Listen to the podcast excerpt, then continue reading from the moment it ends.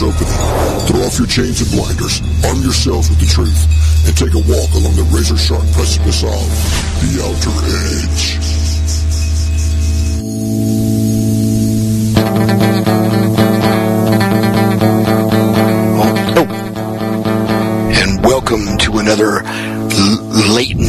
Episode of the splendiferous and wondrous Outer Edge radio program. Throw another log on your late night fire because you're going to want to keep the ghoulies and ghosties and long-legged beasties at bay because we're going to really talk about some creepy stuff tonight. And I am William Michael Mott here with my co-host Tim Schwartz, and uh, we're just Hello. Yes. Yes. Do you have your is your council fire burning, Tim? Are you ready? Uh, well, yeah, I, I'm just thinking about your statement of long-legged bullies. Yeah. You know, they, there's no long-legged bullies running around uh, uh, in my neighborhood tonight. Well, you know, there's there's a, there's It's old too cold. Scottish, an old Scottish uh, charm or prayer uh, about keeping the uh, the ghoulies and ghosties and long-legged beasties at bay during the night. So, yeah, it's an old uh, old charm that they used to say. So, yeah, we're going to talk to a guy tonight that's going to kind of uh, uh, talk about things along those lines. So it should be pretty interesting. So, man, how have you been? Oh, not too bad, not too bad. Uh, we've been having a uh, just a just a totally bizarre mixture of weather here in southern Indiana over the last couple of days. I mean, we had a, a, a pretty good snowstorm. Well, you know, uh, good for southern Indiana. I mean, we ended Right. up about uh, about six inches of snow, which I mean, you know, people living in Boston right now would just be laughing their butts off. You know, six inches of snow. but I mean, they shut the school down, schools down here for five days or four days, four days. Yeah, for We've that. been, we've been mostly having 30 mile per hour winds, just real windy, gusty, weird weather. And so, yeah. Yeah, well, see, and then last night, even though it uh, the temperatures had been um, still a little bit below freezing, uh, we ended up getting uh, like uh, uh, rain. Uh, I think it was like a, a slightly freezing rain, but then when the rain came, uh, the temperatures went up a little bit. But now they're predicting that, well, then tonight, now the temperatures are going to plunge back down into the 20s and, you know, with like, uh, uh, you know, a high of about 10 degrees for the next couple of days. So, Good grief. Uh, yeah, I know. I Yeah, know. we're supposed to get that too, I think. I think that blast is coming this way behind this, this wind that's been, uh, knocking trees around for, for two days. So, should be interesting. so, uh, what's been going on with you in terms of, uh, the strange, the weird, the unusual? Anything new? Mm, well, um, I uh, I had my uh, uh, my my day in the sun is or day under the moon with uh, Coast to Coast uh, earlier this week. That's right. Yeah, yeah, that- oh, it, it it went really well. I mean, I had uh, um, uh, my my time slot was like from two to five o'clock. So I mean, you know, I had the full three hours, and uh, so you know, and, and for me, I mean, that's well, like Yeah.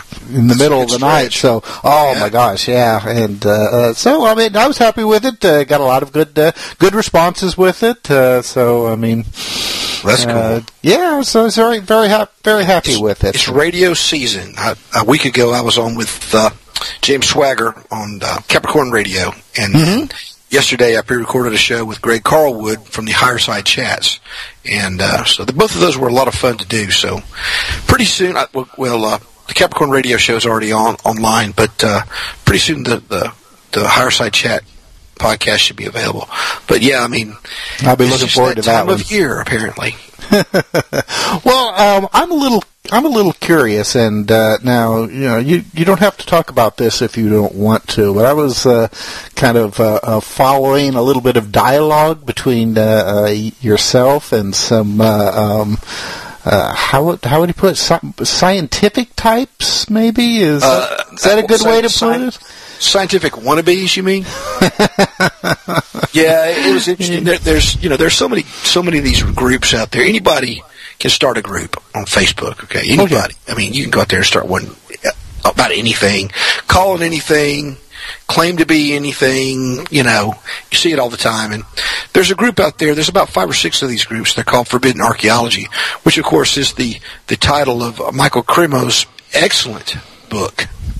Okay. Yes, and, very excellent. Yes, yes, and there's a lot of these groups out there, and, and they some of them are really into the the actual um, the topic as as Cremo examines it, you know, out of place artifacts and, and anomalous finds and all this kind of stuff and ancient ancient civilizations that shouldn't exist but they did, you know, and the evidence for these things. Mm-hmm. And then there's there are other groups out there that apparently are pretending to be uh, about forbidden ar- archaeology, and all they really are are a bunch of guys who think they're archaeologists who want to, you know, get people to come there and post about the real anomalies, and they want to try to tear it apart.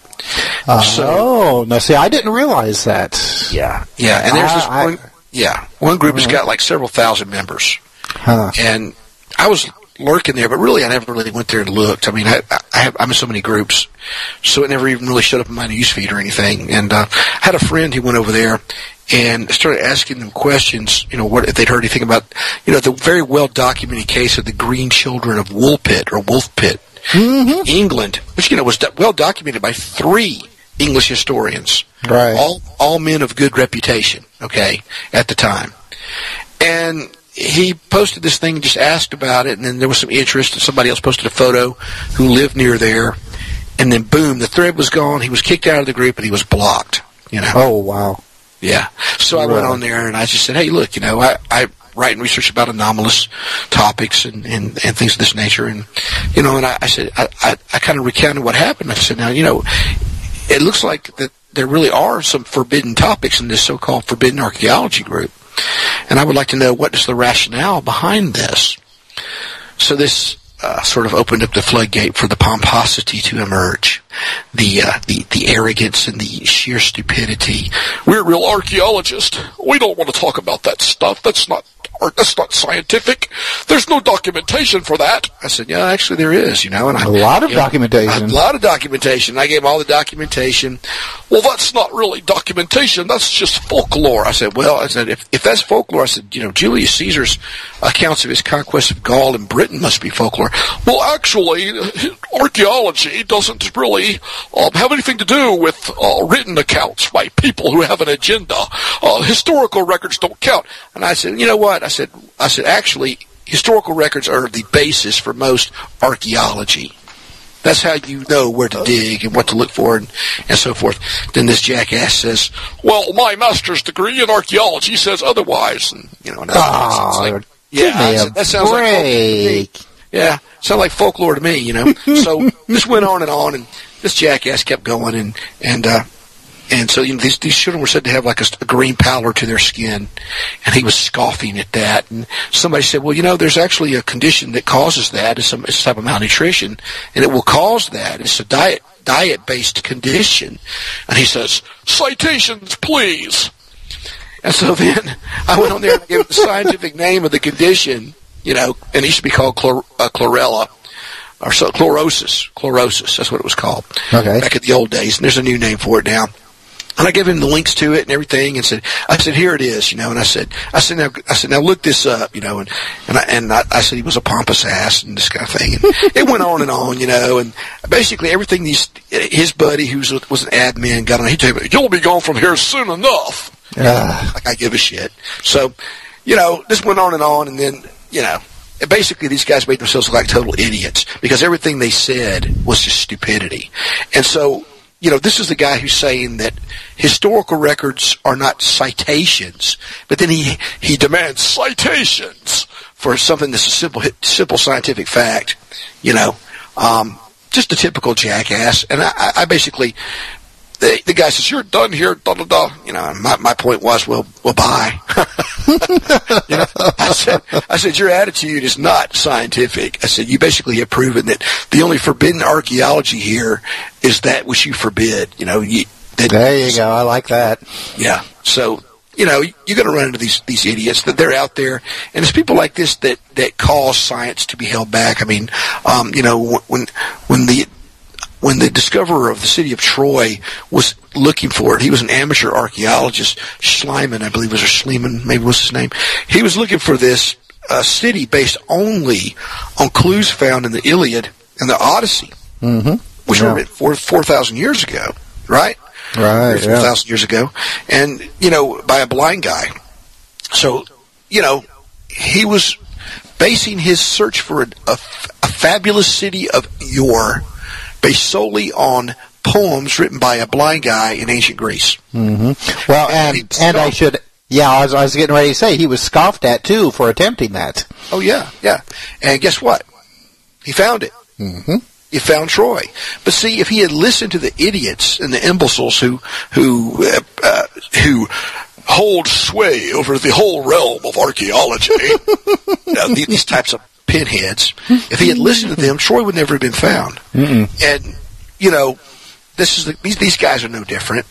You know, it's all about ego and and I'm a big shot and I'm an expert and you know and don't step on my toes or uh, you know uh, look how smart I am. Look how look how you're just a you're just a, a silly layman who knows nothing. You know that kind of thing. And their their attitude is very uh, non-conducive to progress, to science, to knowledge, and to the accumulation and interpretation of factual data. And you see this all the time in, uh, in, in all, the, all the sciences because there are people in place who really closely guard their territorial interests. Mm-hmm. And, uh, so yeah, it, was it was pretty amusing. I got a great kick out of it. I actually copied the whole conversation just for fun. So I yeah, I saw, I saw that. Uh, well, I mean, it's just to me, it's it's just a little frustrating when you have people like that. I mean, they they don't even welcome, you know, a serious discourse. No, you know, on don't. this, no, I and, and and you know, well, you'll be out of here, you know, soon. Why? Just because you were uh, uh, uh, you were trying to have a a conversation about this subject, uh, but you know because you did not totally agree with what they were saying, and instead of saying, "Oh, well, you know, here's some uh, here's some different opinions," yeah, well, don't try to sway us with your facts, boyo. yeah, yeah. Well, well, I was actually enjoying it. I guess you could tell that, right? Oh yeah, I was having a lot of fun.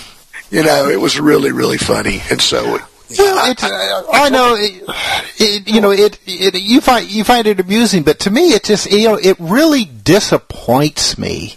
see, I enjoy, I enjoy goading these jackasses because they go out of their way to try to r- run herd over everybody. Yeah. And you really get them on every point and just make them look totally stupid and ignorant. You know, that's just like, that's like, like poking needles in the sores of a beggar or something. It's just, you know, it's got to be extremely, you know, it's just, they, there's nothing they can do about it. It's great. But of course they deleted it, but then again, save, save your, save your encounters with these types of, uh, of morons. You know, save them. And, uh, um, because now I'll always have a copy with their and dates and everything. It'll be a lot, you know, a good thing to have. But but again, though, I mean, you know, why do, why delete it? I mean, that's to me, that's just like that's that it, it's it's so juvenile. Well, yeah, you may have noticed that there were people in the thread who were aggravated that it got deleted the first time. Oh yeah, yeah. Yeah, they were like, "What? You know, this was a ge- this was a genuine topic. This should be here. Why why did you delete it?" Yeah. Uh, yeah. So And what was the reason given for deleting it? Because there was no historical citation, there was no evidence, no physical evidence. Bring me a body. Bring you a body from 800 years ago, dumbass. You know, I mean, we have we have citations that are credible citations about this event in great detail. Okay, with witnesses named, and these jackasses are going to get up. You know, it's just typical. It's typical, and you know, it's the kind of thing you see uh, not just in anomalous studies, but but in in Fortean realms, but also in the scientific community across the board. Right. You see this attitude. Well, I mean, even if you had been able to present, say, like, uh, you know, one of these uh, children's body, you know, that had been preserved all these years, it still wouldn't convince them. No. Uh-uh. No, no. Well, I, and the reason I say that is it makes me think about, and we'd had this conversation with a uh, uh, with a previous guest talking about the mummies found in Egypt that had evidence of uh, uh tobacco and cocaine uh, yeah. still in their tissues, and yet um, that is uh, that is still ignored. Basically ignored, right? You know, yeah. I mean, there there has been some something, you know, a few things written about it, but the general consensus is is that it was a contamination from modern times. Which you know, you know, well, okay, the tobacco I can understand, but you know, the cocaine, you know, I mean, you have a bunch of archaeologists, you know, like you know, spilling their coke all over the places they're working. yeah, deep deep in the tissues, in the cells of the mummy, you know. Right, right. So so, I mean, you know, once again, I mean, you could, there's, there's your citation, there's your evidence, but yet it's still ignored because it does well, not fit. These the, guys who claim to be archaeologists, they probably are guys that majored in archaeology and then they don't even do archaeology at all. They're just blowhards. Oh, sure, yeah. And, but then again, there are other guys who are in archaeology, like one I ran into recently, who really hates ancient aliens. You know, and look, I don't agree with everything that's on ancient aliens, but I've been on there, and some things I do agree with. Mm-hmm. And uh, this guy, though, he really took great offense at at uh, the, the the Forbidden Caves episode. Oh, really? And he had all this smart aleck stuff to say, and I went and looked him up. And his biggest thing is, I discovered where there were the Mexican uh, Indians before Columbus were trading tobacco because I found a tobacco pouch. Like, who gives a damn? you know, what is that? Is that science? No, it's not. You found somebody's trash. So what? but you know, uh, you know, this, these are the kind of idiots that are out there, and they think they're they're running things. I guess to some extent they are, but uh, yeah, it's changing. Yeah. It's That's changing. Right. but anyway, so who's our uh, who's our guest tonight, uh, Mike? Well, tonight we have a really incredible guest. I've been wanting to have him on the show for a long time. His name's Barton Nunnelly. He is an expert on the mysteries of Kentucky, uh, non-human creatures, strange encounters, and all this sort of stuff. Uh, uh, non, you know, uh, anomalous beings that should not exist. He's written some really cool books, Mysterious Kentucky, Bigfoot in Kentucky, Kentucky, Kentucky, and the Inhumanoids, Real Encounters with Beings That Can't Exist, and two of which I, have read. I've read Mysterious Kentucky and the Inhumanoids book, and both are excellent. Two of the best Fortean books around, in my opinion. So Barton Nunnelly is going to be our guest, and uh, I'm really looking forward to it. All right. Well, why don't we then? Uh, why don't we go to our break then? And uh, when we come back, we'll have Bart Nunnelly with us, and uh, we'll just uh, find out more about. Uh, and he's from he's from Kentucky, isn't he? Is that what yes, you said? he is. All right, that's cool. Just uh, just a little bit south of me. All right. So you are listening to the Outer Edge on the PSN Radio Network, and if you want to, by the way, if you want to find out more about our network, just go to PSN radio.com. So we will be right back, so please stay tuned.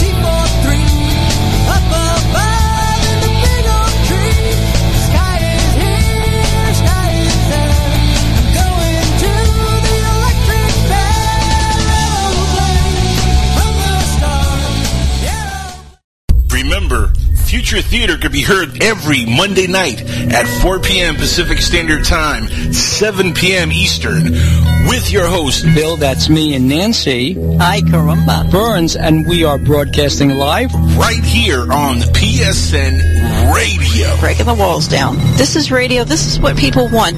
To download the podcast, make sure you go to www.futuretheater.com.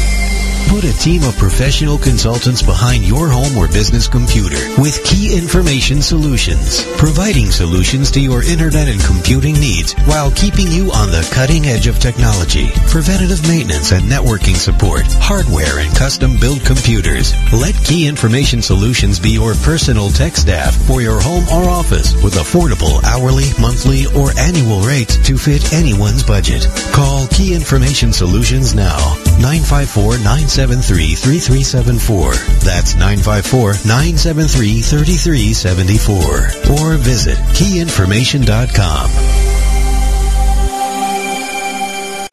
TalkStream Live introduces our first ever iPhone application, Mobile Talk Radio. Imagine having the freedom to take live talk radio with you anywhere you go. You'll be surprised how easy it is to use. So I think what's going on here is that Obama is banking on unemployment falling. Listen to live talk shows 24 hours a day, 7 days a week. TalkStream Live. Now available in the iTunes App Store. Up in the sky. It's a bird. It's a plane. No, it's SupermanHomepage.com, the number one Superman fan site in the world. SupermanHomepage.com, covering the world of Superman from the 1930s to today.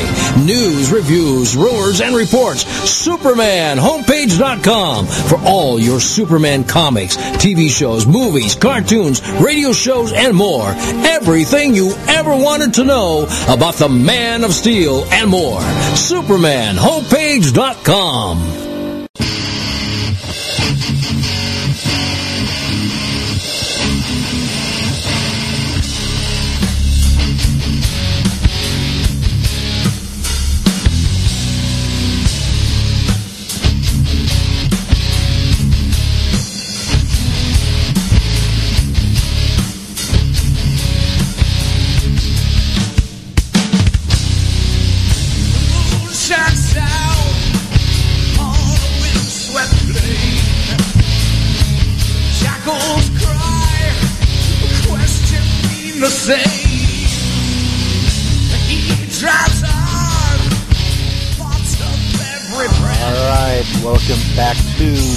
Outer Edge. I'm Tim Schwartz, and we've got with us tonight our guest Bart Nunnelly. Bart, how you doing tonight? Good, Tim. How are you? Ah, fantastic! It's really great to have you here with us. Just uh, Well, really thanks, man. excited. I'm, I'm honored to be here. All right, great, great. So, uh, how's everything in uh, in Kentucky right now? Uh, it's, it's really cold, Tim. Really cold, and uh, it's uh, it's really a, it's really bad actually because uh, my water pipes froze last night. Oh no! Burst on me, and I, spent most of the day uh, replacing uh, water pipes. I the That's house. terrible. So it's not going really good. Yeah, I have some friends in West Virginia that have had the same problem with their water pipes the last couple of days. Yeah, Crazy. yeah, Um, terrible. But now you can go out and track Bigfoot in the snow. Yeah, and it's, it's, it's pretty easy to track him in the snow if he leaves footprints, which in most cases he, he doesn't do. around He doesn't do I've exactly. only uh, I've only come across footprints like once or twice in uh, in, thir- in thirty years of looking at, at this mystery. Right. I've only seen very few footprints. right. You know, are- they I, are rare. yeah, they are. And I was going to say that that I have read Mysterious Kentucky and the Inhumanoids, both of which are Excellent, excellent. It's, it's great to, be on a, a show with someone who actually knows who I am. Yeah, yeah. But uh, you, you know, um, the thing about the thing about it is that I found that your book, The Inhumanoids, kind of was very similar in some ways to a very short piece that I did called "The Problem of Density in Regard to Non-Human Encounters," which is to say that a lot of these creatures, yeah, a lot of these creatures appear to be not necessarily permanent residents of our world. No, no, not at all. It's uh, in my opinion, Tim, they're they're the creatures like Bigfoot and Yeah. Mothman and Lizard Man and uh, all the Dog Man, et cetera, et cetera. They're uh, they're zooforms, which is uh, supernatural manifestations in quasi-human animal semi-physical form. And they exist uh, well beyond the boundaries of accepted scientific possibility. And so science is pretty much helpless to uh, really do anything to uh, prove or, or disprove what people are seeing. It's just beyond the realms of scientific capability. Right. And that's my opinion. You know, I'm sure there's uh, your reader, your uh, listeners are going to be, like, oh my God, not another one of these guys. But according to my own, to my own research, this, this is the truth. And you know, you can exactly. take that however you like it, or, or not take it at all. As- That's as- right. Uh, as you like. Tim Tim Schwartz, have you read Bart's books?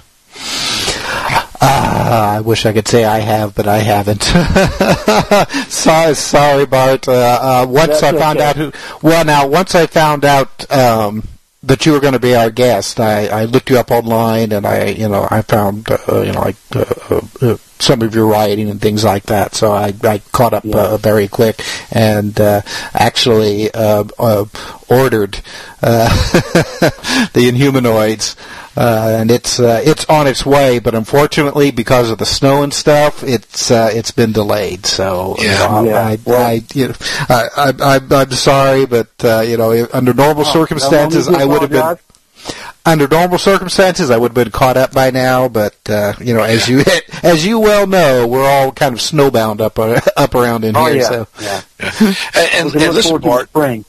Well, yeah, in in your Kentucky book, uh, Mysterious Kentucky, you had some things in there that just really fascinated me because they almost seem to tie in with some things that are seen in West Virginia. Uh, there was a book written by another gentleman called White Things. Uh, excellent little book. And your book reminded me of that, but you had even more uh, material. And you talked about some creatures called grave diggers. Oh, no, just I'm going to interrupt you here for just a second. Mysterious Kentucky? Yes, I have read your work. I have that book right here. I'm sorry. I was just thinking. I was just thinking of the Inhumanoid. Yes, Mysterious Kentucky. That is an excellent book, by the way. It is. It's one of the best. Yeah. Yeah. It really All is. right. It's Yeah. one of the best serious looks at these types of things in a, in, you in a given region. All right. I, I, I'm sorry. I did not. I, I didn't mean to interrupt your your, Oh, that's your okay. thought there, Mike. But yeah, the, the grave diggers just really tripped me out because, you know, we've had, uh, like we had Nick Keene on the show and he described something that sounded a lot like that and then somebody else described something that sounded like that at one point. You know, the, these, these long, skinny humanoid things that are almost like insectoid, but they're also kind of like mammals covered in pale fur. Really weird stuff. Right. That's probably one of the uh, the most uh, odd little cryptid uh, accounts that I've ever actually taken. This this thing was was about three feet tall and it could move its its head almost like an owl, you know, in, in a 360 degree uh, motion. And uh, the witness described it as uh, blinking its eyes a lot as if it couldn't see, and, and, and moved so fast that when this thing actually took off, it, it made leaps of about 40 feet each. And was so fast that the witness, you know, was just a blur to the witness. So I personally had never heard or, or, or researched anything quite like that in, in my life. Wow. So yeah, that, that's definitely an odd little deal. And according to local uh, belief, it's uh, it likes to uh, make its uh, den in, in graveyards and uh, eat eat the uh, bodies of the, of the people that are buried in the graveyard. So Right. it's kind of like a ghoulish little creature. Right, exactly. Cause, because that, unusual. that that corresponds to you know the uh, the the the Arabian ghoul. Right, exactly. Very strange. Hmm. Yeah. The, Well, uh, what's- the Alpha oh. even had uh, pictures of its footprint that he had taken, and it looked a lot like uh, it was about the size of a wolf print, only it, it was it was kind of different than that, but it was it was about that size. And I've- What was what was the rest of the physical description uh, of, of those? Well, it had uh, no shoulders, and had long, spindly arms. He couldn't really see the legs because it, he had landed on the opposite side of some uh, train tracks that he was walking down, coming from a little fishing trip. And uh, downy fur, you know, and head like head almost bird-like, but it had a, a, a human-like mouth uh, uh, with rimmed with tiny, sharp little needle-like teeth. Hmm. So really, yeah, it was really, really strange. Oh, that's that's that's interesting. Well, you know, it it it almost sounds like Mike. I mean, do you remember um, uh, uh, Nick uh, Nick Keene when he was on? He told us about an encounter that Right. him and his friend saw with uh, like a uh, The thing crawling on the building. Yeah, yeah, Yeah, yeah. yeah. It sounds the Uh, same. It does. Yeah, it does. It does. Except the, except the thing that Nick Keene saw, while it sounds like the exact same physical description, the one he saw was huge. Mhm. It was really, really big, like Yeah. You know, like seventy-seven feet Wow. tall. Yeah, and it crawled right over the top of a building, up the wall and over the top. So yeah, it's very weird stuff. I'm gonna have to uh, get this book. That did you say it was in a book? I suppose I've never, I've never read anything you know quite like. No, it was it was uh, an account. We had Nick Keene from Kentucky on the show, and uh, this was an actual sighting that he had of this thing years ago when he was a teenager. him and a, him and a friend. Yeah, that's, Yeah. Uh, Wow. yeah. And that was that was around in the uh, I think he said it was on the Louisville area. Yeah, well, he is now, but uh, who knows where it was? But uh, I was very thinking it was- I have to think about that. Yeah, Definitely. Uh, and, you know, everybody wants me to do a follow-up to Mysterious Kentucky, and uh, I'm trying my best. But you know, that's uh, 40 years of experiences in, that went into that book, and 30 years of uh, research, and it's it's hard to uh, you know come up with something that that matches up to that and is, would be as good as that. But I'm, I'm definitely working on it. right, right. That that's a great book. And you know, do you do you think that something like, for instance, the, the so-called grave digger, do, does is that something that you, that you see going back into a with accounts going you know back for decades? Is it Uh, no, actually, it's the first one that I've ever heard of, but it does. It is quite reminiscent of the, the like you say, the Arabian Ghoul legends, you know, and uh, Yeah. that's immediately what it reminded me of when I, when I wrote it down ten years ago. Right. So, but it was actually the, the very first time that I'd ever heard of anything like that, and I was quite surprised because. You know, I've, I've either read about, researched, or seen just about everything that you can possibly see, and Right. uh, but Well, I've you know, never heard of anything. if you think about it, I just recently have heard about something which I assumed, and I still think probably did, originate on the on the internet. Something that people are calling the rake, and these things sound like smaller versions of the rake, or smaller smaller versions, kind of of Slender Man, if he if he were like naked. So you know, Yeah. yeah, Wow. Yeah. pretty weird, There's pretty another weird. uh, a phenomenon that that I've only uh, recently heard about, and it was online. It was the black-eyed kids phenomenon, yeah, and uh, you know I was pretty skeptical about that because you know I've never come across another account like that. But then you know it's it's hard to it's hard to really come to uh, some kind of logical conclusion when it comes to some of these, th- these things, especially the ones that are just now emerging. You know, and we've had Right. thousands of years of human existence, and you know, I'm, I'm, I tend to more to put more faith in, in the things that we've always seen since the beginning of time than than I do of, of something that's just now coming up. Right. Well, you know, uh, when I when I wrote, I, I have a book on these topics, and when I did the first edition I'm back gonna in have to read that. I'm Yeah. have to read that. Cool, because back in 2001, when the first edition came out in January, I had an account in there, and of course it's still in the third edition, of a guy who had an encounter with, he and his little daughter had an encounter with something in a store that looked kind of like a little girl, but it wasn't a little girl. It was like dressed up in a dress and had what looked like a wig on, and but it had the solid black eyes, and it Wow. really freaked him out. And uh, he, you know, he said he it was following him and his daughter around the store, and then he went up to the front to complain, and the person at the front counter, you know, he said, "There's a weird kid back there," because he thought it was a deformed child, and they, he said, "You know, somebody needs to, you need to, you know, tell the parent to come get this kid. He's she's following us all over the store." And he said, "Sir," and he the said, black eyes is like they're freaking me out. Yeah, exactly. it, well, it, it kind of darted at his daughter, and his daughter was a toddler. And he, he said that, you know, that the guy looked at him like he was crazy. He said, sir, he said, you and your child, you and your daughter are the only people in the store.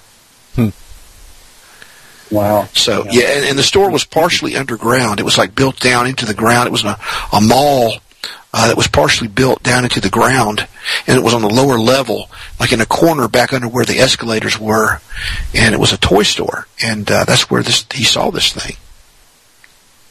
Pretty weird. Wow. Yeah, that That is. definitely weird.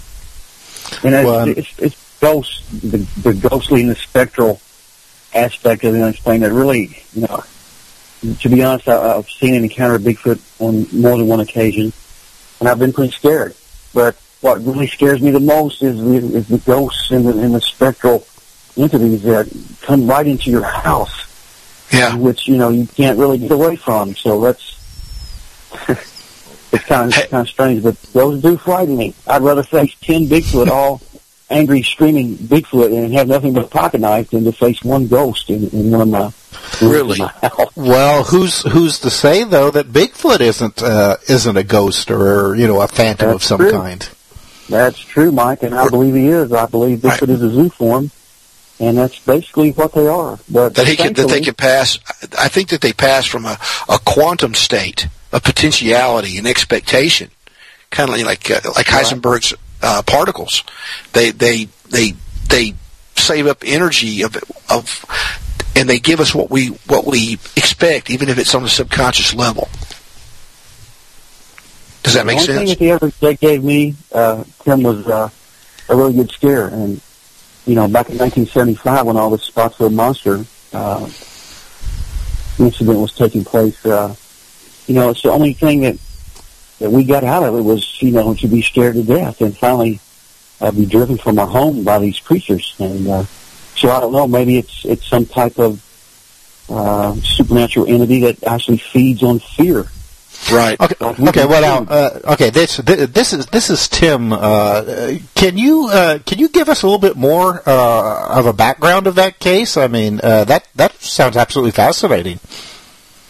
Sure, sure, Tim. Well, you remember, you know, when all the times when you were a little kid and your parents told you, you know, there's no such thing as monsters, there's no such thing as monsters.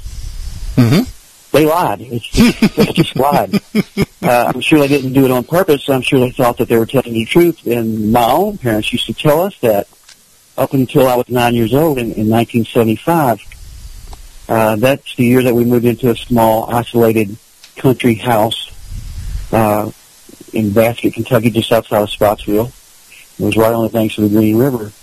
And, um, you know, at first everything was great, you know. Uh, the spring came and the, and the trees bloomed. We had a lot of fruit trees and stuff like that there. And, and my brother and I, my older brother, he's older by one year, you know, we were, we were avid arrowhead hunters and artifact collectors. We'd walk the ridges picking up arrowheads and stuff that the Indians had left, you know, hundreds of years ago and everything was great. It was a perfect situation until you know our our chickens, my dad's chickens, come up missing. You know, a few at a time, and he would blame it on weasels or or whatever, coyotes, and uh, but it, it actually turned out that uh, these huge hairy creatures were evidently inhabiting the same area of land as we were. Hmm. And we were basically terrorized for 11 months by these things. You know, they, they ended up killing all of our farm animals. They killed over 200 chickens. They killed our goats. My they killed God. our horse. And we not only that, but we would find these other animals, mostly dogs, that these things would kill and bring up on our property and just drop for, for us to find. And the, the thing about that was they were all strangely mutilated and not eaten. And I remember it like it was yesterday. I have a, a, a pretty pretty good memory. But each uh, of the carcasses that we found were sliced open from the neck down to the groin. Hmm. They were totally eviscerated and totally exsanguinated. You know, all their entrails were removed, their tongues were removed, and their eyes were removed. And none of the meat was touched. Right. And, uh, you know, they, they weren't ripped open like an animal would, would rip open it. Um, it's prey. They were, they were cut as, as like a, with a knife. So, uh, you know, we lived there for 11 years, and we all ended up seeing it one, at one time or another. And you know, my mother and my father and my brothers and sisters. But my brother really got a, a Mm-hmm. What's that? What'd you say about your brother? I think maybe. Uh, I think we lost Bart. Uh, I think yeah, I think we lost him here. Okay, well, why don't we uh, uh, let's uh, let's go and uh, uh, Let's go take to a break. and then we'll uh, we'll bring him right back here on the Outer Edge. All Just, right. uh, fun fun things about technology. yes, indeed.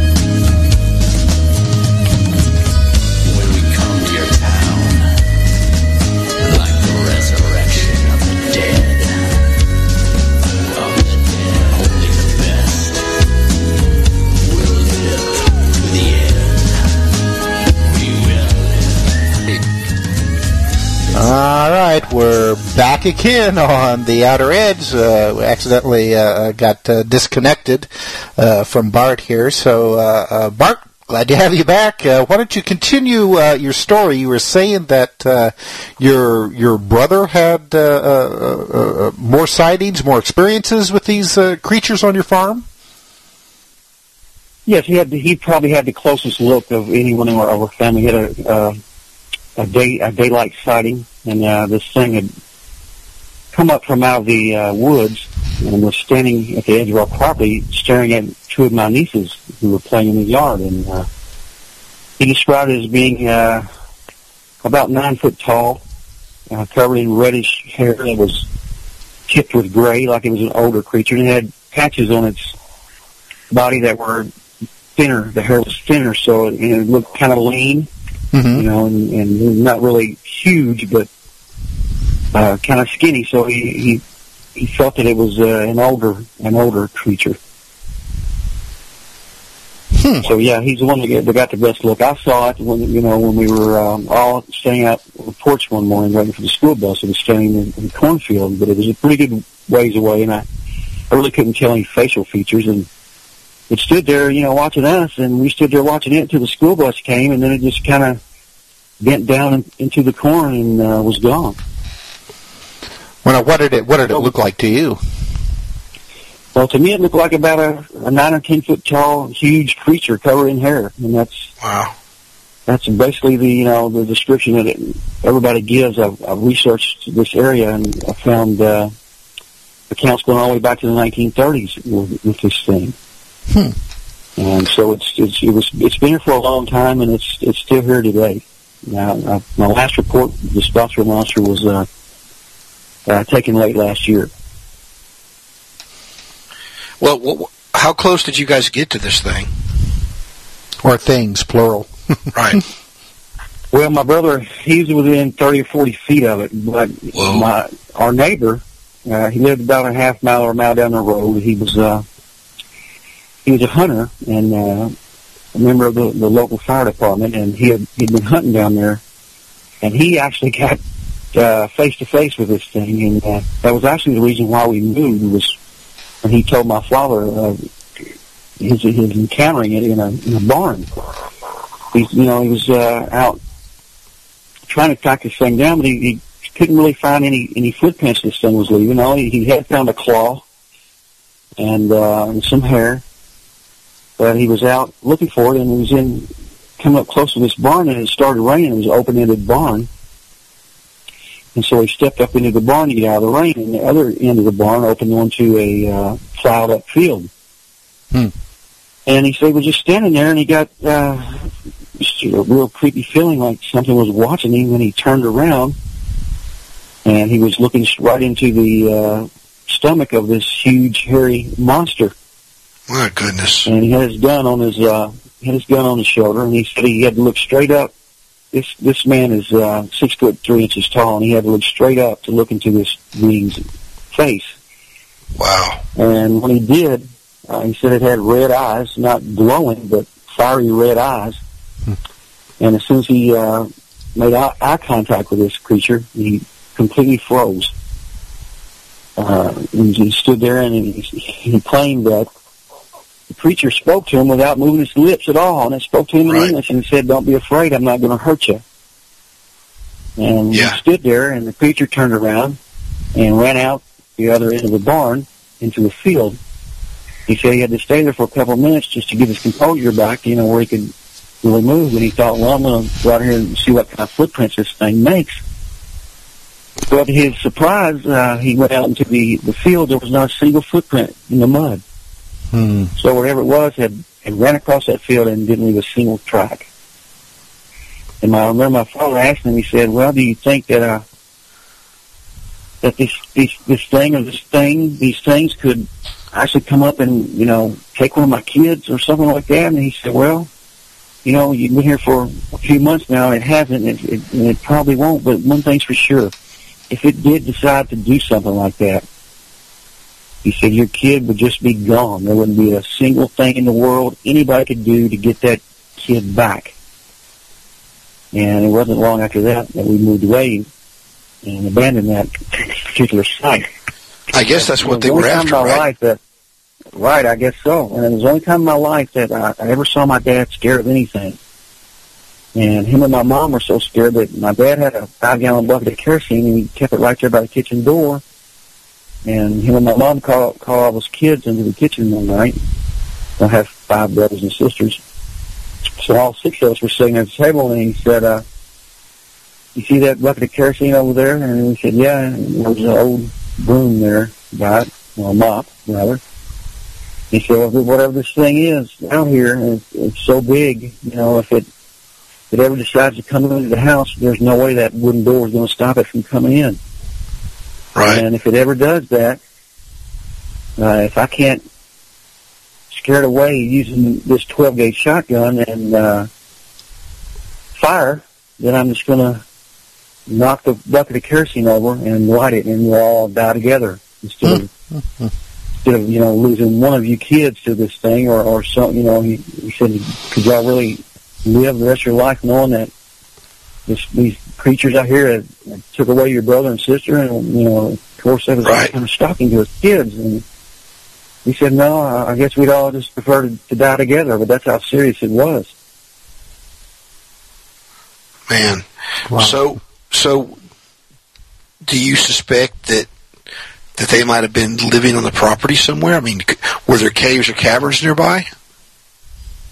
Well, we did find a cave uh, that summer, and uh, it was actually made into uh, out of a uh, big mound of dirt where they had years earlier had uh, cleared out the uh, the field and mounded up all the, the dirt and tree limbs and everything like that, and it was it was a pretty good sized cave. But we told our uh, dad about it at supper one evening, and uh, evidently the thing was outside listening to us because when we took our dad to it and mom to it the next day to show it to him, the cave like, was completely gone. It had been completely filled in. Yeah. So you know, I don't know. That's strange. Yeah, I don't know if they. I- I'm I'm kind of thinking that they they probably are underground or Yes. subterranean. That's what it But, you know, sounds like. The river. uh, we have the Green River right there behind our house, and so Oh you know, yeah. they could easily just slip into that if they wanted to get away, or just slip into the woods because no one Right. came out out that area, and it was isolated. And we had two really vicious farm dogs, and even our you know good friends of the family, they could not pull up into our driveway and get out of the car unless one of us came and got the dogs away. Hmm.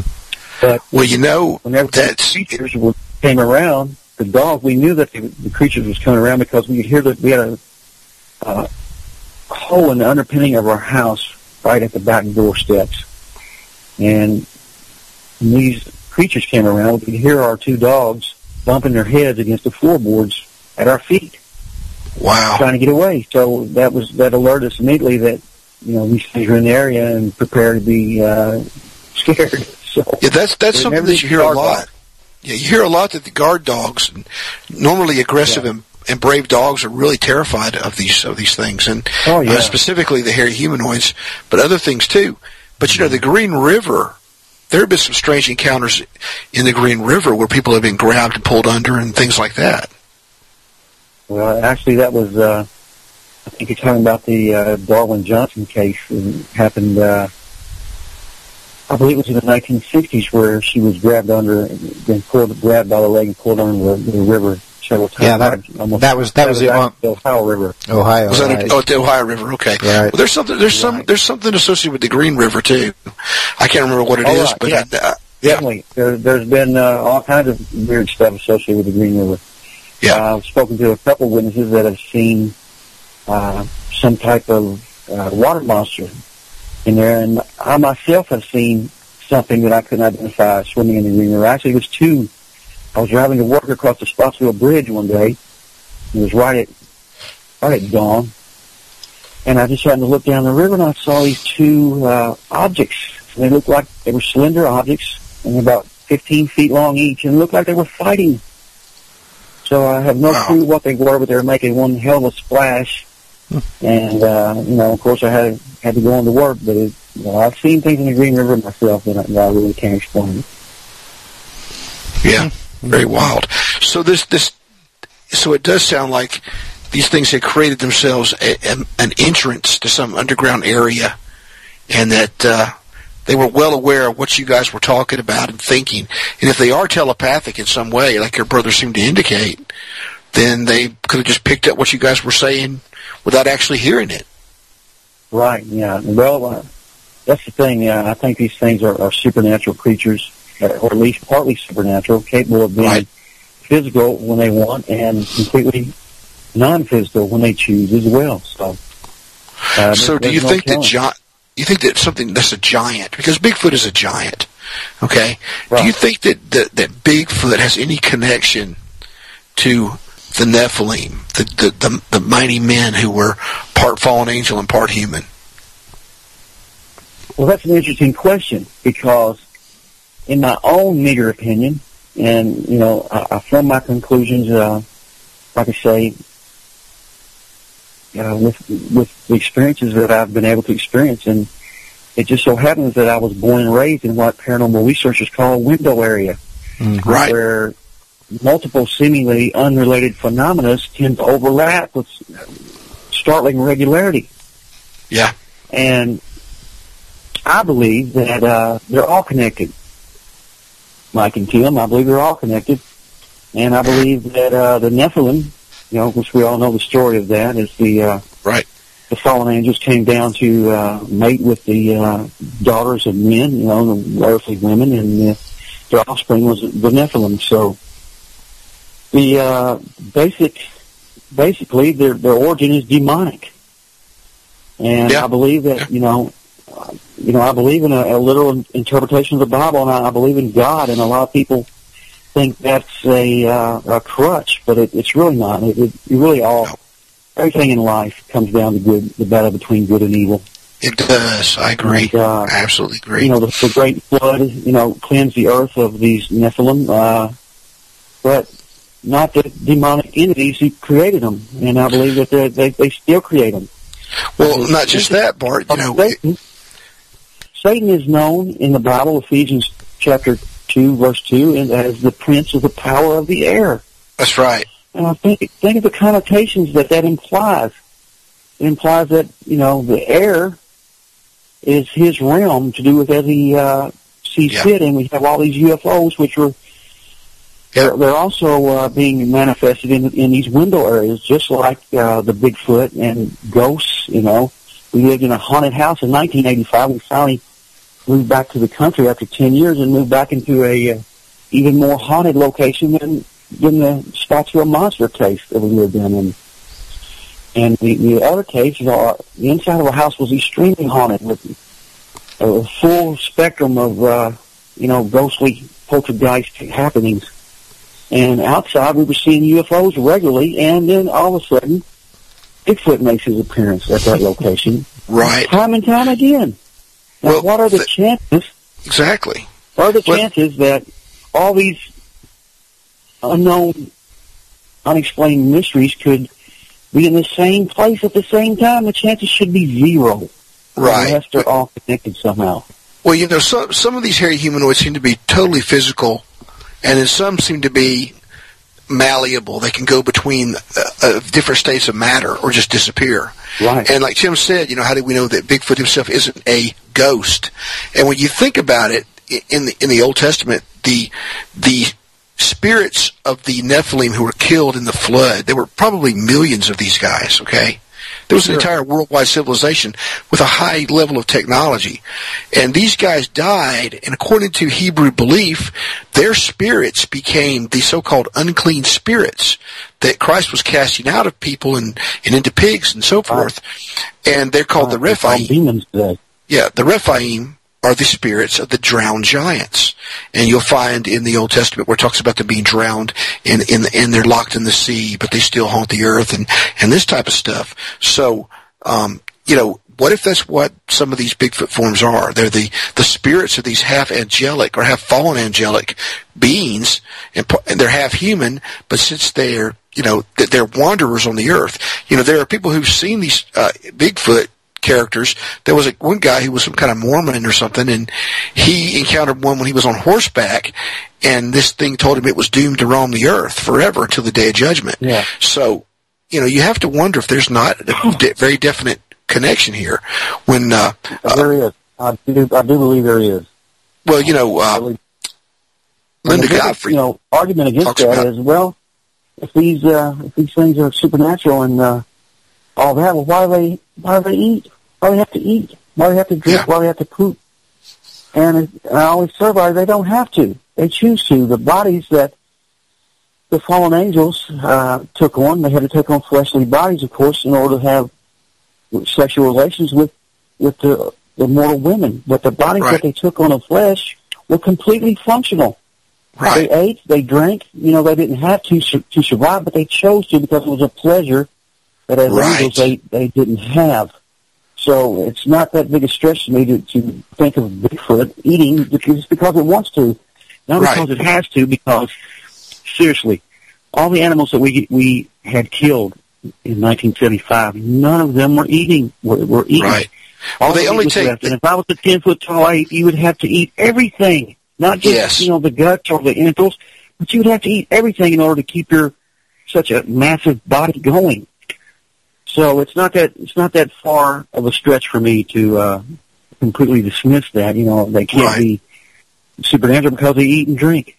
That's not. well, you know, one, one- one thing about that, Bart, th- these these beings, you know, if you, for instance, if you study uh, demonology and, and tales of demon possession, you'll find that a lot of times these de- one of the parts of that information in that body of lore is that some of these things want to experience flesh again because they had flesh once before. Sure. And so they want to experience the pleasures of flesh, and that's one of the reasons they possess people. Um, and you know, the the organs that you said were missing. It's interesting. As always, the uh, particular organs, the liver, the um, the mucous membrane type organs, the tongue, The eyes. the, the eyes, the rectum. These are the things that these things crave. But th- it's UFOs that take these. It's chupacabras that takes these. It's it's Exactly, you know it's Mike. Mothman who takes been- these. You know they all Sure, take the same stuff. the UFO phenomenon has been accused of harvesting uh, human uh, organic material for for as long as there's been people that can tell that Right. story. You know, and Right. what So are here- they doing with all this uh, organic Exactly. material? Well in the old days to those was. They're evidently using it for some purpose. well, well thousands of years ago those particular let's call them meats. Those particular meats were the sacrificial portion okay, that the so-called gods required from the sacrifice. And then the humans who sacrificed the animal, they would cut out certain things like that, like the liver and the various parts of the tongue and these things, and they would leave it for the gods. And then they themselves would take cuts of the meat, okay? And Right. we quit sac- we humans quit sacrificing animals for the most part a long time ago. But these things still require these things for some reason. So could it be that they have servants or they take on forms in order to obtain those same sacrificial meats that they once required? Except now you have Mothman going digging up, r- digging at roadkill as he was witness doing.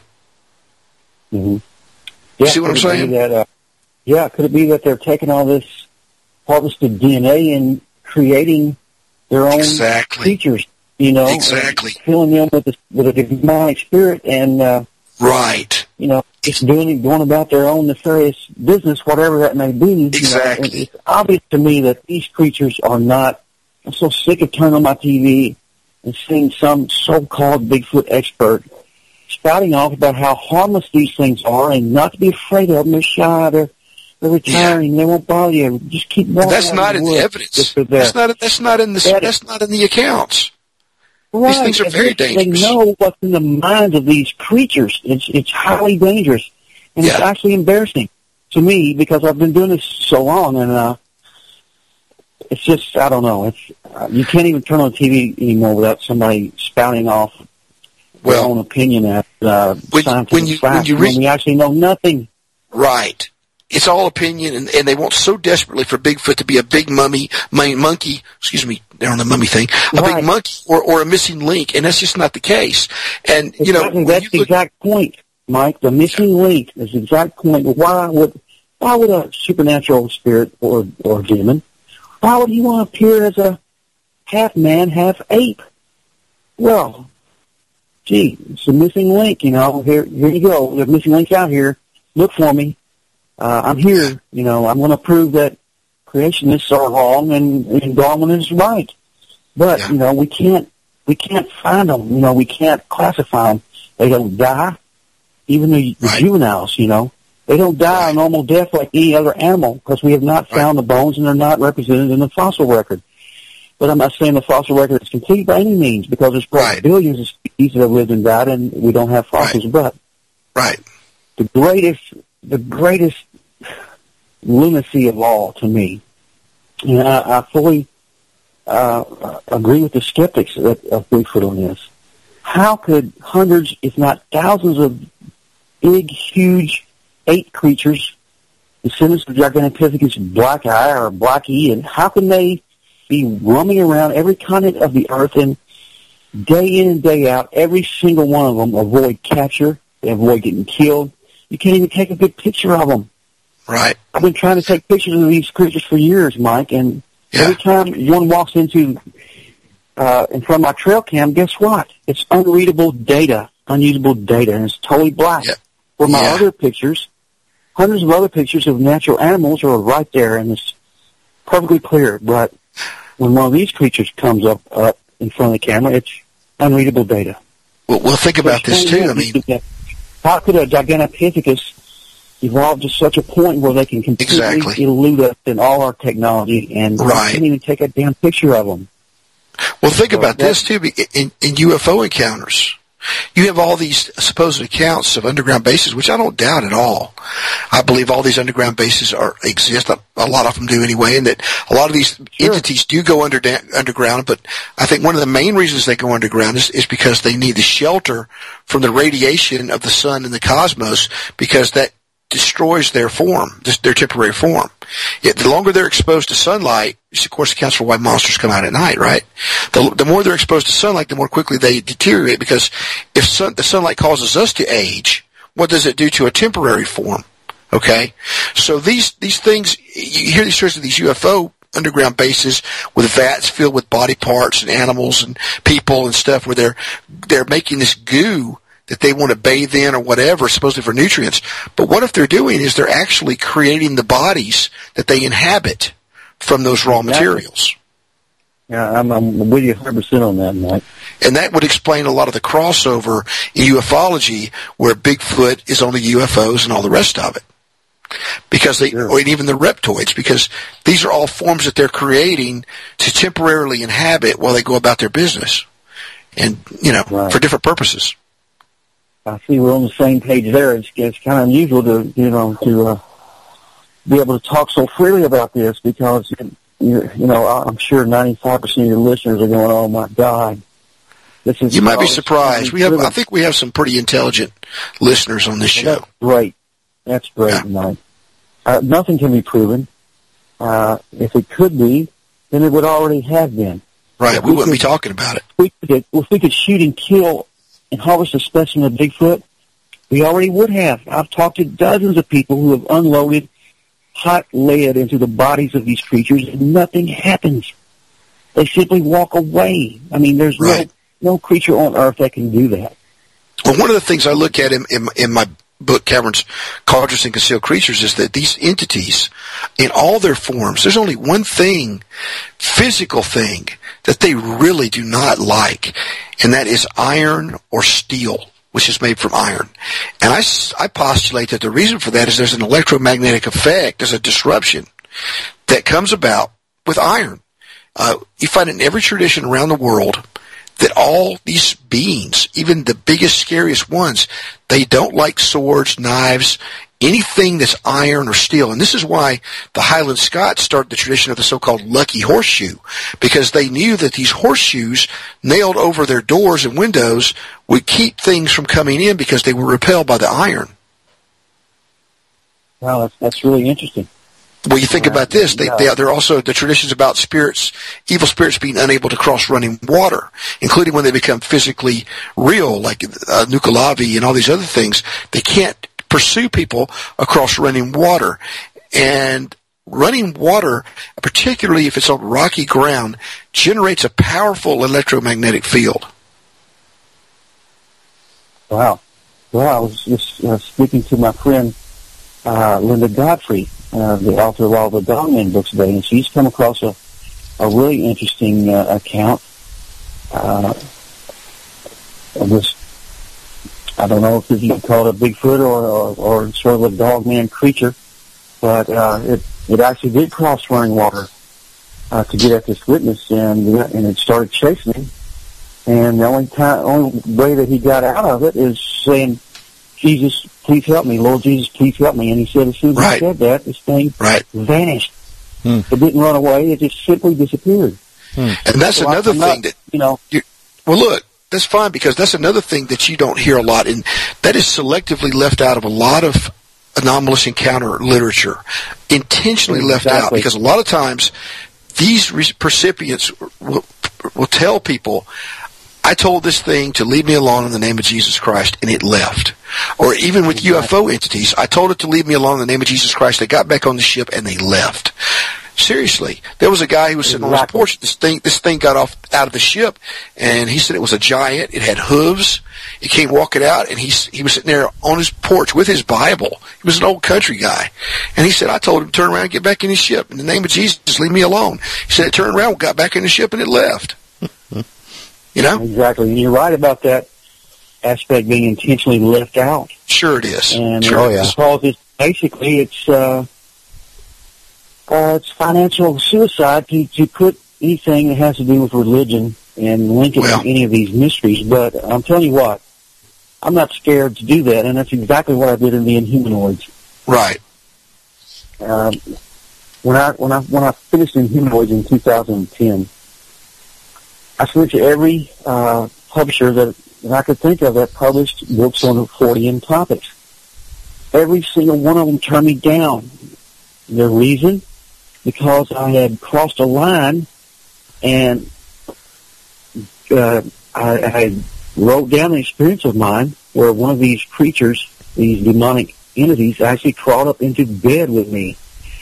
I'm telling you, Mike, that's the number one scariest moment of my life. Right. I know I faced death several times. Uh, luckily I didn't die, but I was not scared like I was. As soon as this thing entered the room, I was in, I was immediately paralyzed. Just Right. completely and totally paralyzed.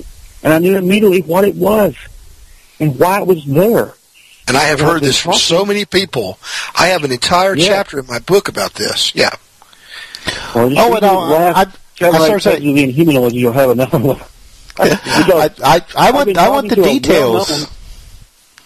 Yeah, I've been. I- talking I to want the details of that case. Researcher. Well, yeah, exactly. I I appreciate that, man. And uh, as soon Tim So- it, so he, can, he can read it too. So, But so anyway, it paralyzed, I've been par- paralyzed you, and then and then what happened? completely. Well, the reason that it came in the first place is because I've been talking to a well-known Bigfoot researcher, uh, and she couldn't uh, rationalize why she had went from seeing Bigfoot to having black helicopters hover over her house with men, you know, taking pictures of her and her house and her family, and poltergeist activity happening in her house, and Right. she she even was she came outside one day and there was a Bigfoot standing at the tree line at the edge of her yard. Excuse me. And uh she said as soon as she saw this thing, it turned around and walked started walking away. Then it laid down on the ground, Mike, and actually turned into a log. And Right. she and some friends got the log and brought it into her living room.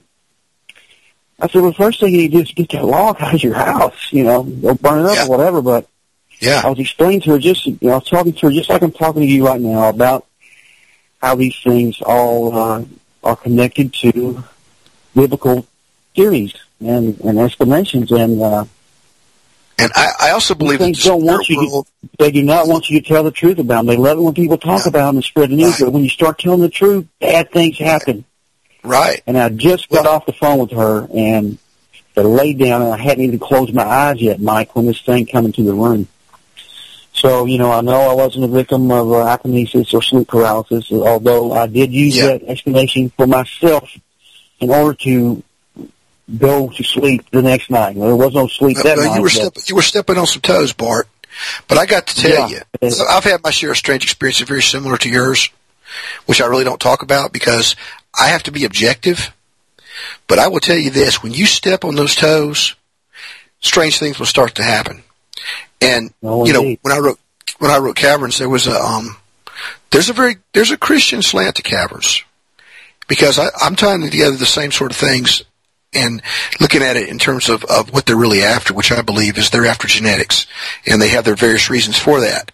And you know, here's the thing about it: I was I was when the first edition came out, you know, I came under a lot of attack on the internet, ridicule. This is the weirdest book ever, all this kind of stuff. What these people don't understand is that this is this is all part of a long lasting tradition uh, uh, of what's really demonology. Okay, let's just call it what it Dates is. back to the dawn of It's, mankind. it's demonology. All this stuff is demonology. Cryptozoology, all of it. And that's why Keel said ufology is just another name for demonology. Uh, I agree with that completely.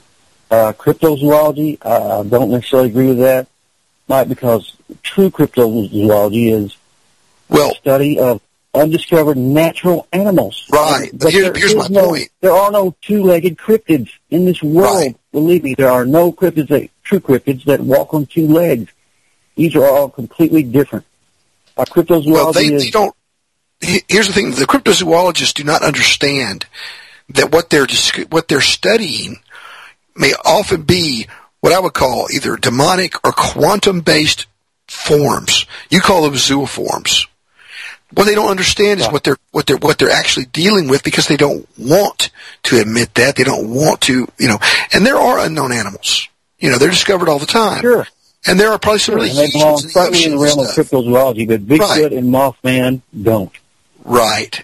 I agree. And a lot of these things are, are even if they're physically real for a time, there's another explanation. Like, for instance, why is it that they always take the same uh, parts of an animal, a mutilated animal or person that UFO entities take, that Mothman took, that Chupacabras takes? They all want the same stuff.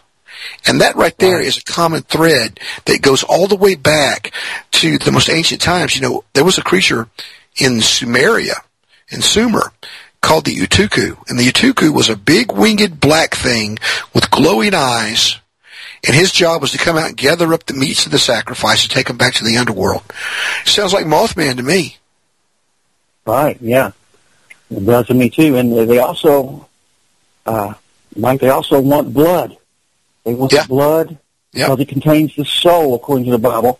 And they want the, the, uh, you know, the soft parts for the reasons that, you- that you were, uh, describing. Right. So, you know, those those are the they, those those parts. for, The parts that they take are some of the parts of the bodies that contain the greatest concentrations of stem cells. right, right. Very interesting. cells they can use. You know, they need the cells. They need the cells to uh, mix them with other other uh, supernatural DNA and come up with all these zooforms and humanoids that we're encountering in the world and have been since the dawn of time. Right. You know, we have cave paintings of these of giants, and we have cave paintings of UFOs and all these strange creatures. So they've made it their business to seed into us uh, the belief in them since we were, you know, capable of uh, of talking to one another. You know, they what they really need more than anything, Mike, is our belief. More than they need the DNA, they need us to believe that they're they're real, and they need us to believe what they want us to believe uh, concerning their uh, purposes. And, and it's like the uh, the missing link. They want us to think that Bigfoot is the missing link between man and monkey. They want us to think that the UFO pilots or aliens from outer space who's going to come down and save us from ourselves. And the world gets so bad, you know, right before we step over that edge of the abyss into complete destruction, they're going to come down, they're going to save us. Right. What this does is takes the, your, your faith away from Jesus Christ, the only one, the only entity capable of saving us as human beings. Right. And Well, it- it's a deception. Demonic entities. Well, So- look, so I mean, that, that's your something faith from him into to the to the demons.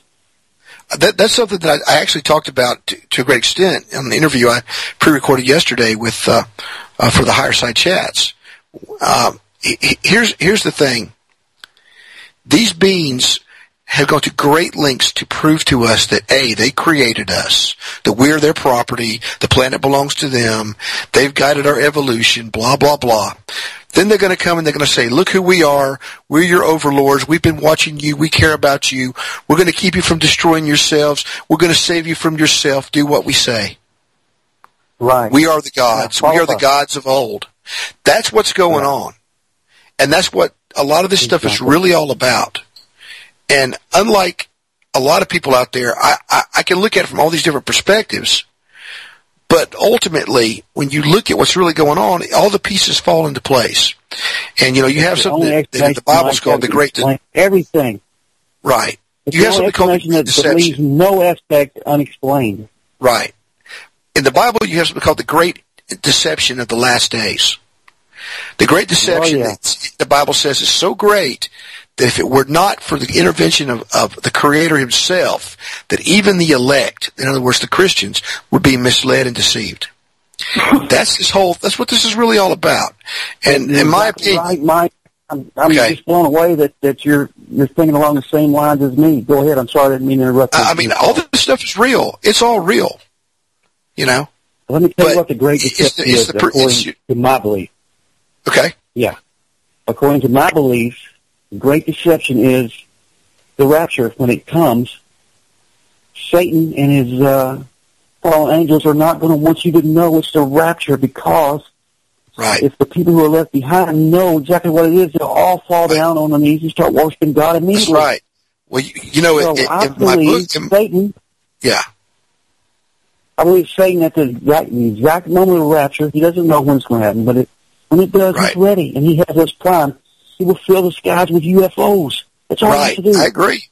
Well, that's one And thing I said in my, We're in my, in my book, the, the, the aliens uh, for abducting all our children and our, our, our moms right. and brothers and our dads. And Yep. we'll all unite against this Yep. Extraterrestrial this power alien that extraterrestrial threat. That's right. That will allow a Exactly, leader. that will will fool even the very elect of God. Right. And that's the whole thing. It's ever since we've been primed since the dawn of mankind to believe this myth about these UFO creatures, and this is why. In my opinion. Well, that's something that I actually said in my book is that if and when the rapture occurs, which I believe it will, that it will be blamed on an alien abduction, a mass alien abduction, which of course will allow a, a world ruler to come and say, One okay, now we're going to protect everybody. against this alien threat. We're going to protect, Exactly. yeah, we're going to take care of everybody now. That won't happen again. Whereas this guy that, that assumes this mantle of rulership may be the very person that all this genetic stuff has been about all along because in order to, will for a human being to exactly. be able to, ha- yes, in order for a human being's, a seeming human being, in other words, a beast, to be able to contain the essence of Satan himself, there's probably going to have to be some sort of genetic uh, tampering going on for a very long time to get this this vessel ready. You understand what I'm saying? And that's why he's called a beast. He looks like a man, but he's not a man.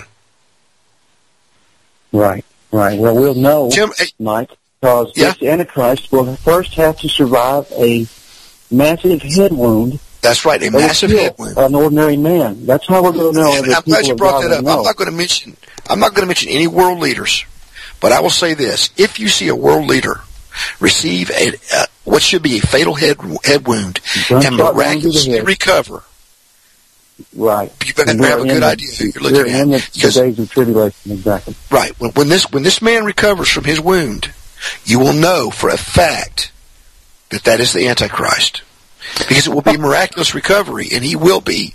It will be held up, you know, before the whole world as a marvel, and he's favored, and God loves him, and all this kind of stuff. When actually, at the moment of his death, that's when he becomes fully possessed. All right, uh, guys, let's uh, let's hold on. Let's, uh, gentlemen, let's let's hold on to that thought for a minute. Uh, we need to uh, uh, go to our break. We're a little bit past our time, so let, let's get that out of the way, and then we'll come back and uh, continue our conversation. Uh, so I'm Tim Swartz. You are listening to the Outer Edge Radio on the PSN Radio Network.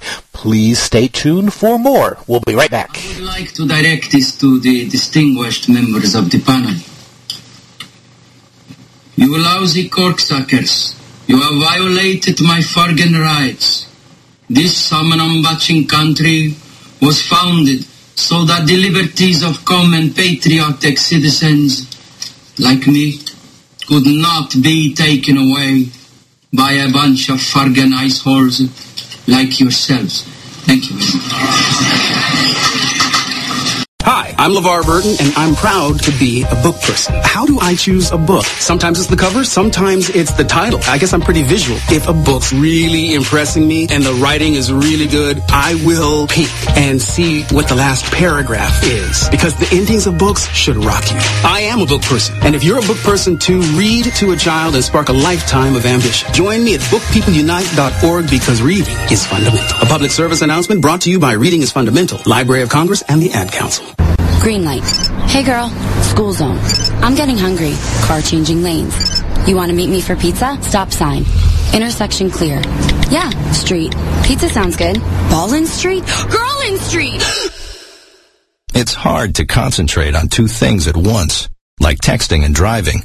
Stop the text, stop the wrecks. How will you stop texting and driving?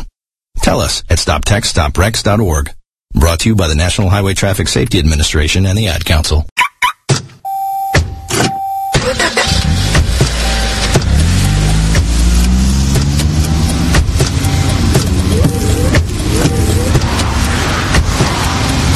Driving has a rhythm all its own.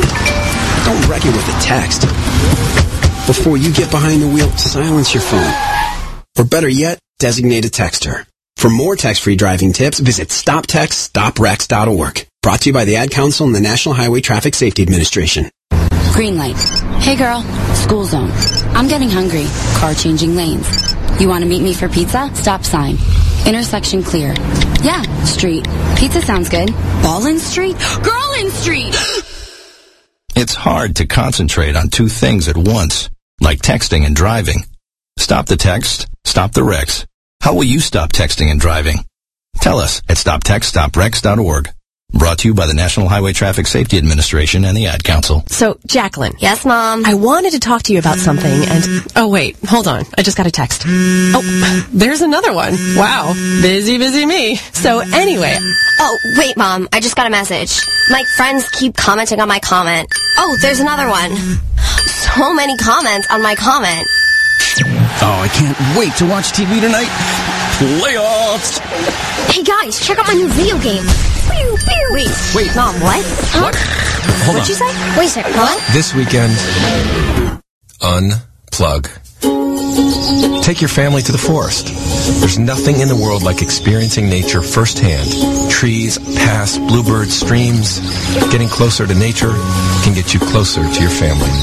To find the forest nearest you, go to discovertheforest.org. Brought to you by the U.S. Forest Service and the Ad Council. Free stuff for you just for listening to this station. Yo, we got your attention?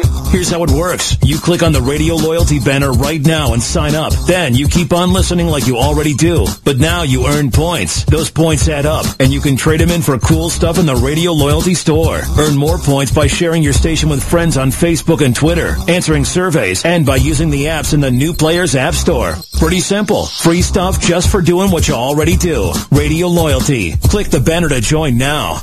You're listening to the Outer Edge Radio with William Michael Mott and Tim Swartz, only on PSN Radio.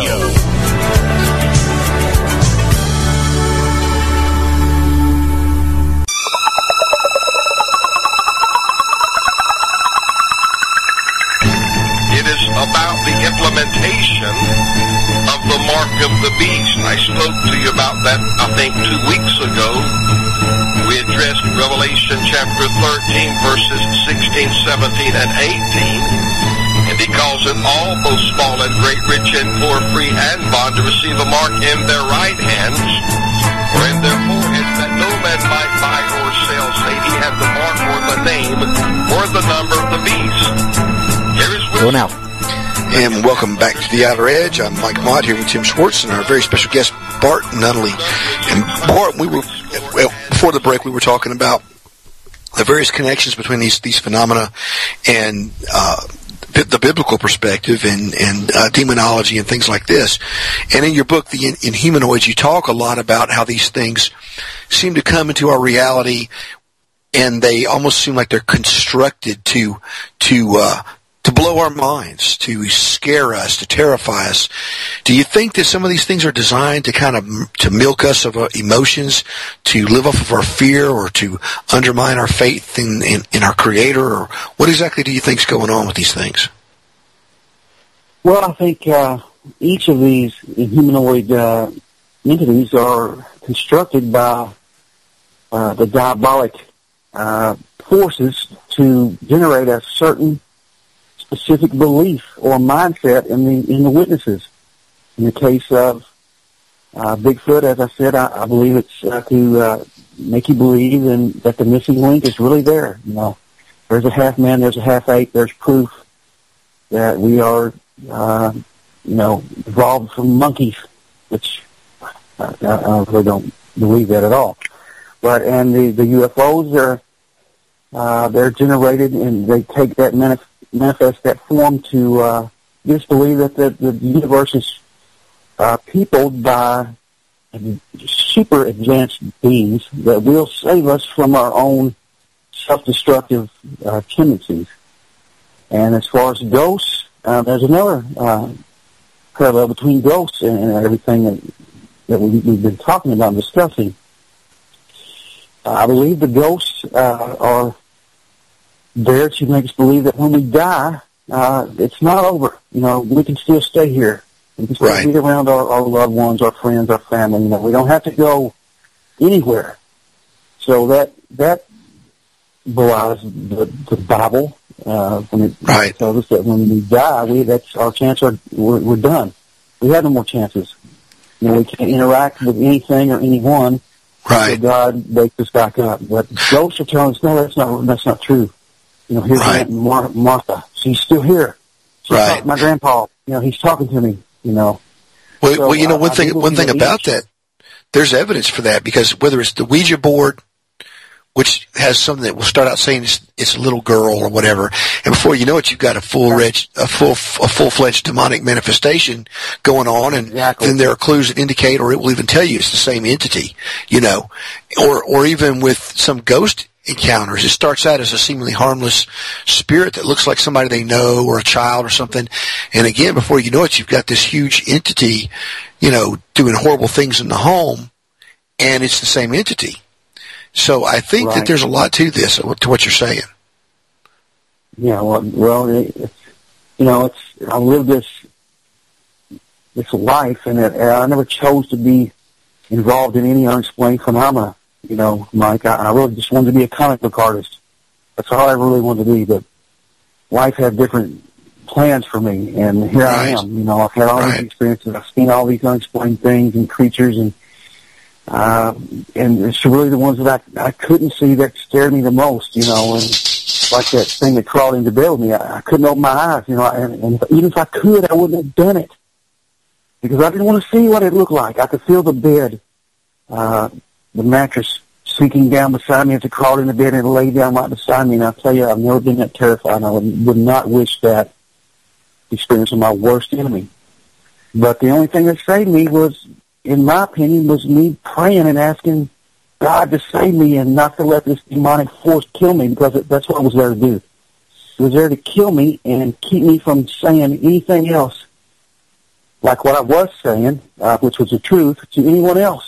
You know, didn't let me talking like that, and it, it let me know immediately. I knew that it was there to silence me, but Or, or, or to scare you into silence. You see. well, I, I felt Mike that it was there to kill me, and if God Oh, would yeah. it would have would have killed me for sure. And Yeah. and it, it had come there a couple weeks before, you know. And we lived in haunted houses. I've never been bothered by by spirits until till then. Uh, a couple weeks before that, I was alone in the house and I was sleeping on the couch, and something woke me up, pulling on the covers, and not just you know a gentle tug. This whatever it was had grabbed the cover, and it was yanking for all it was worth, and I was holding on to that cover, and I just kept my eyes closed. You know, I, I, again, I did not want to see this thing, right? Because I knew what it was, but after it seemed like forever, but it was only about a minute or, or two that it it pulled on the cover like that, and then finally let go. And as soon as it let go, I jumped up from the couch and ran outside. And I stood in the yard for a while, you know, and uh, I sat on the porch for a while, and I tried. That was, of course, the first time that, that this had happened. Uh, I tried to tell myself that it was sleep paralysis. You know, that was, somehow it wasn't real. That's the only way that I could get myself to go back in the house, even though I knew in my heart that it wasn't. I've never been right. Prone to anything like that. You know, I've had Right. a lot of scary things happen to me in my life, and I've seen a lot, and I've heard a lot, and Right. I've never, never had sleep paralysis. But it's the only way that I could get myself to, you know, not think about so much and going back into the house and then, you know, try to get some rest. But Well, you know, during the break we were Also, they- they talking wanted to silence about that. Yeah, we were talking in the break about that, and I, I, I'll take it a step further. But I'll first I'll say what we were, what we were saying. What I was saying to you is is that I've had my share of strange experiences, but I don't talk about them or write about them because I have to be objective, or, or you know, people. I don't want people saying I'm not objective, and I am object, objective. But that being said, I'm not scared of any of these things, and the reason is because if they're physical, I will do my best to kill them, and I won't go to jail for killing something like that. Okay, especially if it's aggressive. If they're not physical, I will make them leave for the very reasons that you and I talked about, because I know who's got the authority from in the realm that they that they that they dwell in.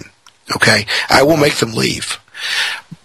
I believe that these That's things. why, Mike, I haven't seen Bigfoot in 17 years is because I finally found the truth and the answer, and yeah. now I put my uh, my faith in God to, to protect me, and I, you Yeah. know, I know that they can't bother me unless he Well, here- here's the thing, them to do that. He's proven that he won't do that. these entities, including the ones that are totally uh, uh, unseen,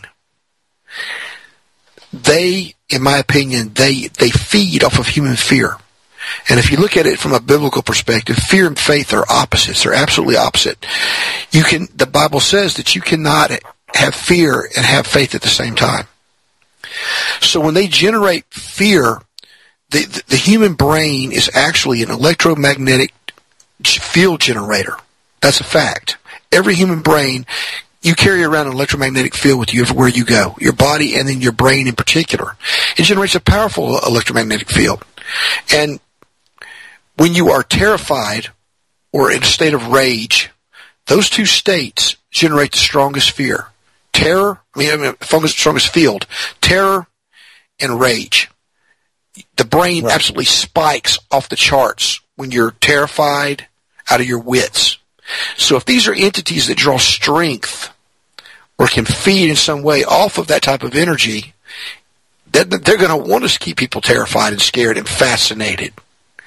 You know? Sure. And that's why when I see these, these ghost hunting shows, or these people that are supposed to go on ghost hunts for fun and all stuff, and they're constantly getting one little scare after another, one little fright, one little titillation after another, and their little fear meter spikes up in their brain.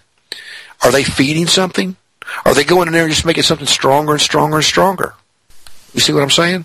Yeah, well, especially the ones that uh, uh, want to provoke. You know, like Yeah. oh, you know, it's it's it's better to, to to get this kind of paranormal activity if we're you know like calling the uh, spirits bad names and you know just daring them to appear. It's like that's uh, that's pretty stupid in my opinion.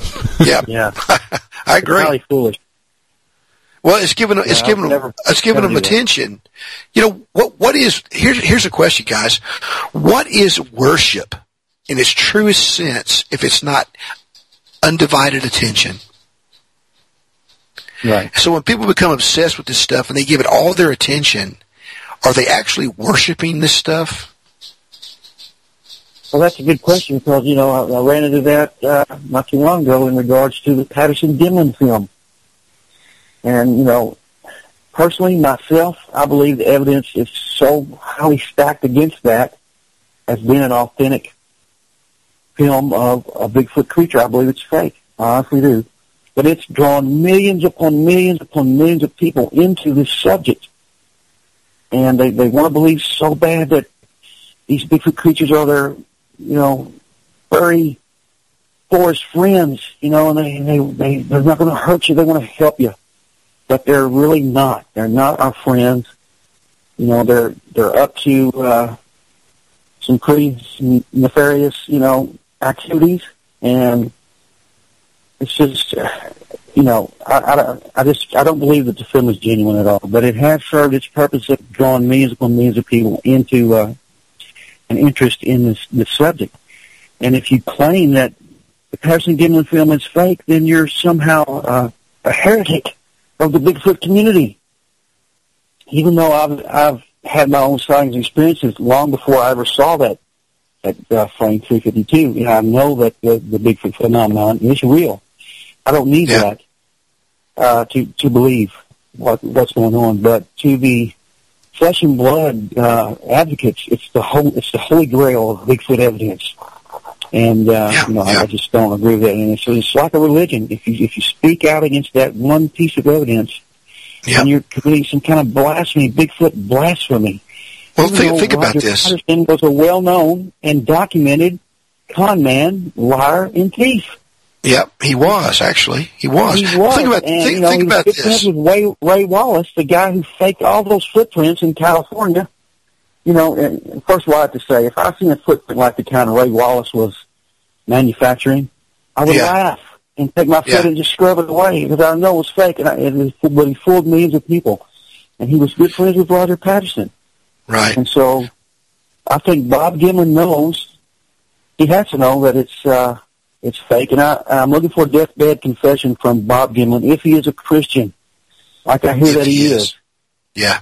If he is, I've heard that he was. I don't know. I've spoken to him, but he, I do believe, if he is a Christian man, he will confess the whole thing before he dies, because you can't serve God and mammon both.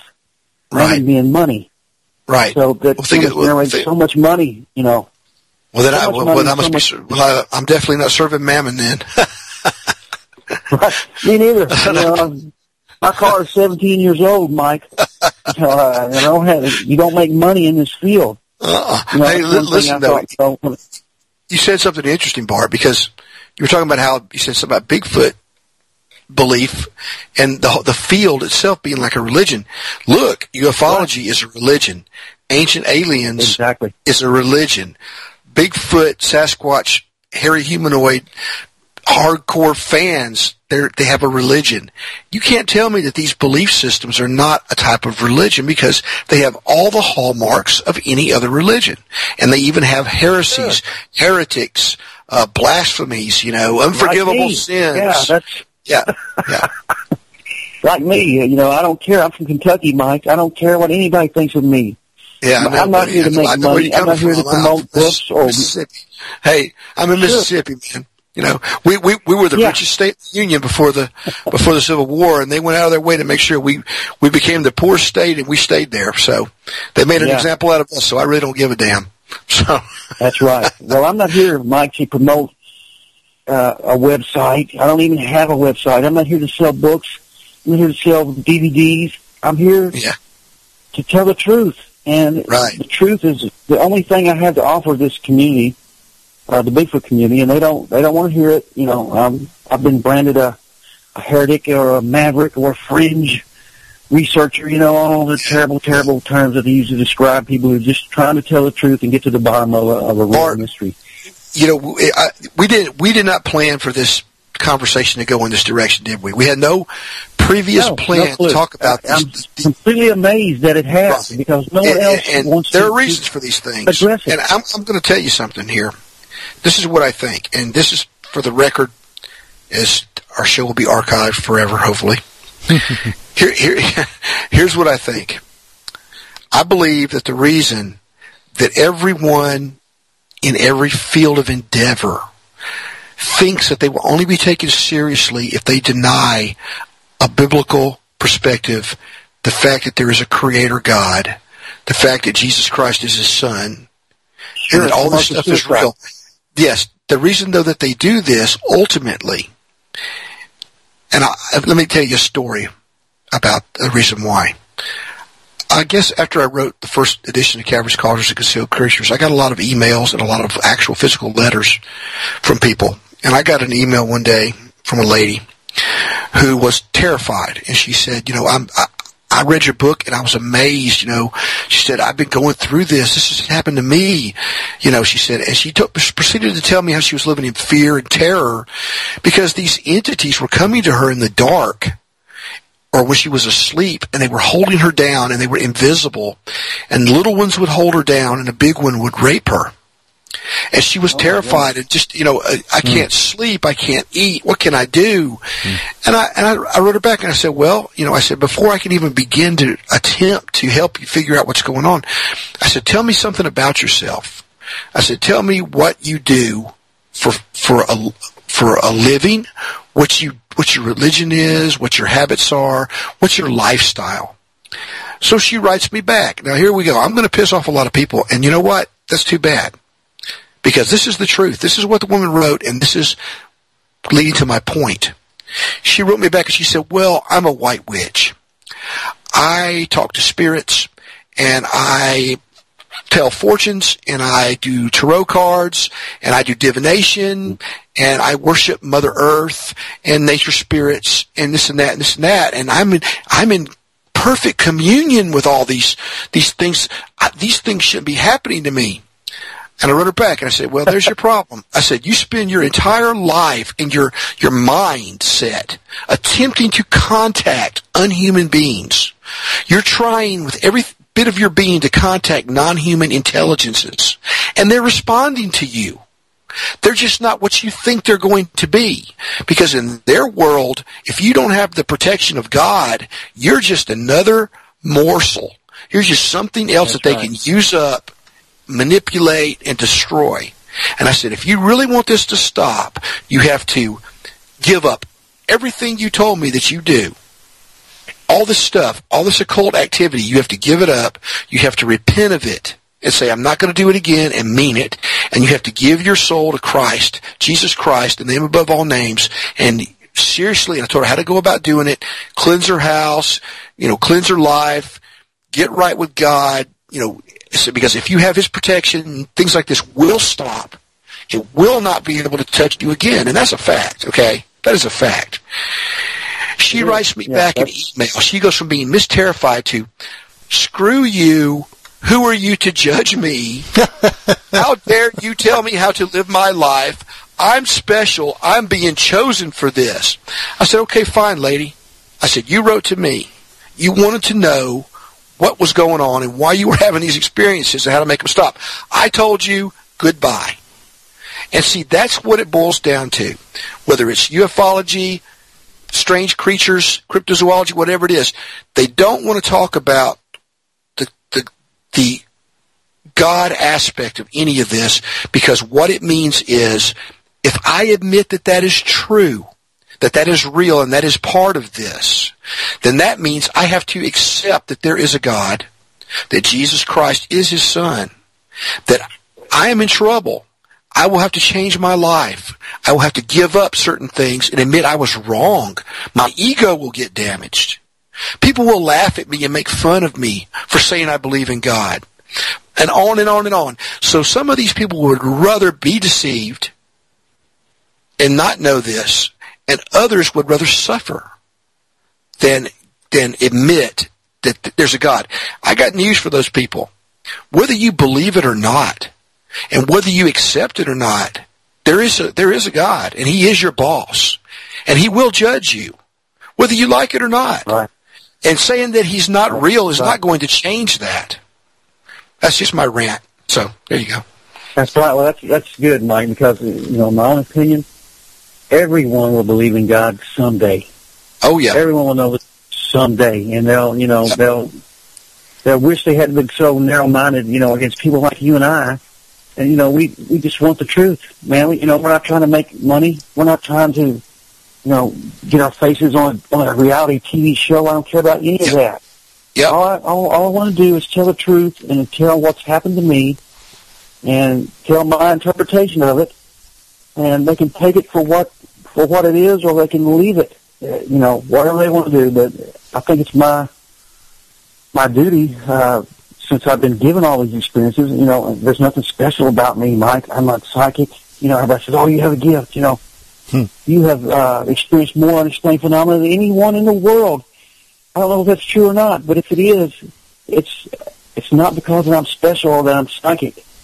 Uh, it's, I was put through the, the experiences that I, I've been put through, and I believe it's to tell people and to be honest, to be truthful, and the ones who Right. believe me, those are the ones that I, I'm, I'm, I'll, I'll obviously help because I've helped a lot of people just like you. I've had a lot of people come to me and say, "Look, I, I'm in a situation with with Bigfoot, and it started out great. You know, he, I killed this deer and I couldn't find it, and Bigfoot laid it on the trail for me, and he was acting all friendly, and all of a sudden, he's wanting to kill me and my family. A few months later, he's mentally screaming at me to come out of my house so he could tear me to pieces. What I do, Bart, and just like you, Mike, I tell them what they have to do. And it's it's people like that who, who are really needing the help that that we really do help, and it, it makes all all the negativity that we have to endure. It makes it all worth it. Well, Because when I now help- when I help that's that that's an. the, the uh, I just wanted to say Yeah, now that's that's an the- interesting uh, story. helicopter. Yeah, I helped. I I felt really good, even though I had to go through the, the scariest moments of my life.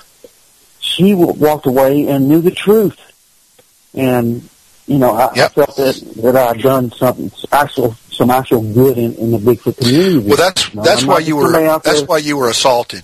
You were assaulted because you undermined an agenda that was going on in her life. Right, and just before that, a month before that, Mike, I started talking to her, and we developed a friendship, and I, you know, I started talking to her about this stuff, and you know, I had three really perfect teeth just go bad. Yeah. It was some of the worst pain that I ever had in my life, and I believe it was because of, of what I was saying. The dentist had to pull my teeth, and there was not a cavity in them. There was nothing wrong with them, but it would cause me such pain. I'm telling you, I would have sawed through my sawed my left arm off. If I Understand got rid of something else too. uh, Something else too, Bart. The Hei- this is something that Tim knows I talk about a lot. The, the Heisenberg uncertainty principle. And Heisenberg noticed that observed particles behave as if they know they're observed. When they're not observed, the experiment runs differently, and the and the result is different. You come back in with an expectation of what your theory says will happen, and it will happen. This is on the quantum level. Well, everything is made out of those particles. Everything. So people might scoff about, oh, Bigfoot turned into a log and blah, blah, blah. If you're dealing with something that is actually originating on the quantum level, what's normally called the spirit world in old parlance, then who's to say that they cannot manipulate matter on that level? Sure, they, these things can appear to us as anything they wish, according to Scripture. They can appear to us as a light in the sky, Mike, as a hairy humanoid, as a tree, as a UFO, you know, as a as a dog, whatever they choose, whatever form they choose, even an angel of God. Well, that's what the Bible says, isn't it? Jesus said, "For the devil, himself- the devil can himself can appear even as an angel of light. He can appear as anything." Yeah. Anything they choose, and it's it, they choose what is best suited to you to change your mindset and, and, and shift your paradigms into uh, the wrong way of, of looking at things. And the Well, for those out there who don't want to believe this stuff because they don't want to, because that's what it really boils down to. All I'll say is this: if you don't believe in in a Creator God and and Jesus as the Logos, the Word, the the, the initiating force of creation, and this type of thing, but then you say that you believe that everything's made of atoms. Have you ever seen an atom? Have you ever seen an electromagnetic field? You might see the evidence of them, but you've never seen one. Well, that's the way it is with God. You see the evidence of the creation and the evidence of, of the mysteries that underlie the order of everything. There's your evidence. It's no different than evidence for anything else. It's there. It's real. Sure. But anyway, Tim, Tim was going to say something about the fascinating aspect of your story about this Bigfoot trying to call somebody out so he could kill them. Oh yeah, yeah. Well, I just uh, I just wanted to uh, uh, to know more about that story. That now, see, that's something that uh, you haven't heard uh, very often in a lot of these reports of Sure. uh, you know Well- somebody allegedly making making friends with a Bigfoot, and then the next thing you know, they turn on him. So, I mean, can you uh, give us a little bit more Right. detail about that? Sure, I sure can, Tim. This was a man who lived in upstate New York, and after all this happened, he went on to uh, run for uh, a public office and won. And imagine what everyone would think if they knew, you know, the experiences that this guy had been through. But he had, like I say, he had, he had shot a deer on his property and couldn't couldn't find the blood trail, and he wandered around for several hours. This is how it all began, and uh, he finally given up and these, one of these creatures had come and had laid the deer right across his path back home and offered themselves basically to him in a very friendly manner starting out. And so, you know, we were, we were talking and he was telling me this, this, how friendly they are and, you know, what they're doing and they're allowing to, to see them with his own eyes and, you know, interact with them and stuff. And I'm, I'm, I'm telling him, hey, look, don't trust these things. They're not what they claim to be. Of course, he didn't believe me because all the evidence to him was pointing that they were friendly. They really were the friendly forest friends, you know, and they were just there to help him. But eventually, months months passed, and uh, I told him, I said, soon you'll you'll see them for what they truly are. They'll soon reveal themselves to you uh, in their true nature. And sure enough, you know, he found an old medicine wheel on his property, his old Indian medicine wheel, and they seemed to congregate around that, you know, and he could see them up there and everything. And then he started talking to me, and I started swaying his belief. Uh, you know, I'm trying to lead him down the right path, and these creatures didn't like that. A poor river boy from Kentucky was talking about them, you know, and telling this man the things that I was telling him, and then, then they started turning against me. And he came home uh, one winter day. He had he never told his wife about any of this because he didn't want to scare her. And there was a big arrow pointing, dr- drawn in the snow, pointing to his uh, living room bay window. It's two huge footprints right there, like this thing had been standing and looking in his window. And he would, he, of course, he went out there and scratched it all away before his wife got home, you know, and, and called me. and uh, it basically ended up uh, that they they did after a few months of uh, niceties, little niceties that they were they were showing, they did reveal them true their true selves to him because they were so mad that he was doubting them because of my words that I was telling him that they wanted to kill him. And he said he thank God that his wife wasn't home one night, but he could hear these things. He was there alone, and he could hear these things screaming at him inside his head. And they said, "Come out, come out of your house, come out in the yard, come out to us." And he said, "What I knew, I just knew from the sound that I could hear." uh, that they wanted to kill me. I looked out there, and there they were, and their faces were totally evil. They, they didn't even look like they did at first. Their faces had changed, and they wanted to kill me. And he said, I just fell down on my knees right then, just like you told me to do if anything like that ever happened, and started praying to God that he would deliver me from this hell that I intentionally put myself in by trusting these inhumanoid creatures. And luckily, uh, God came through for this man, and uh, they they eventually went off and left him alone. Uh, but it, like like me and my family back in 1975, he had to move away from the property uh, to finally get rid of and get away from the creatures altogether. But he, he, he I, I remember like it was yesterday. I even saved his emails, and then from ten years ago, and you know, thanking me for uh, for giving him the advice that would eventually save his life and I see all these people. I have hundreds of friends, you know, and they're they're habituating these these creatures, and you know, always tell you're making a grave mistake if you trust in these things and thinking that they're your friends because they're really not. And sooner or later, you will you will see they will reveal what they truly are, and they always do. In all these habituation uh, scenarios that I've ever been involved with, or the people that are involved with them, they've all ended badly.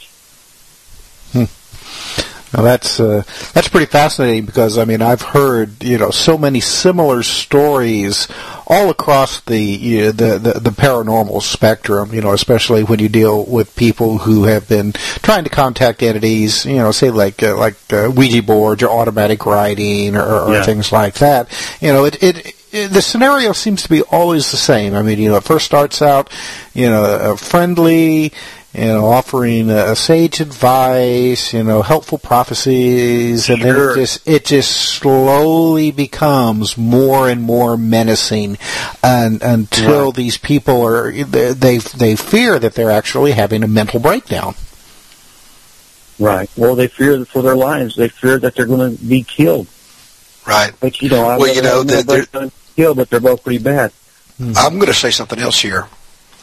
For some of these people that get involved with these various entities, and I don't just mean Bigfoot type entities, I mean all the gamut of non-human creatures, um, mysterious beings of all types, um, spiritual things, which are obviously paranormal entities. I would say that most people need to take a step back and they need to think about this. These entities all have an agenda and that agenda could very well be soul death for you. Sure. By soul death, I mean that you don't you don't end up going where you're supposed to go. Instead, you get sucked into some kind of bondage to them in this life and the next. I just say be very, very careful of having any dealings with these types of entities, other than to observe them enough to say, you know, to see what's really going on, and and spread and spread the, the information. Exactly. Their their agenda is simply to mislead us into false belief systems that will endanger our our souls. It's, it's very simple. If, if if you know they can't obviously kill everybody, but if they can fool everybody into believing you know the wrong thing, then that's just as good as killing them because you know they're, they're if they believe wrong and they put their faith in, in things like that, then their their immortal soul is in danger. Well, yeah, I mean, th- this life, as long as it might seem, is a very short time. And eternity is a long, long time. Okay, gentlemen. Unfortunately, yes, the more I believe that.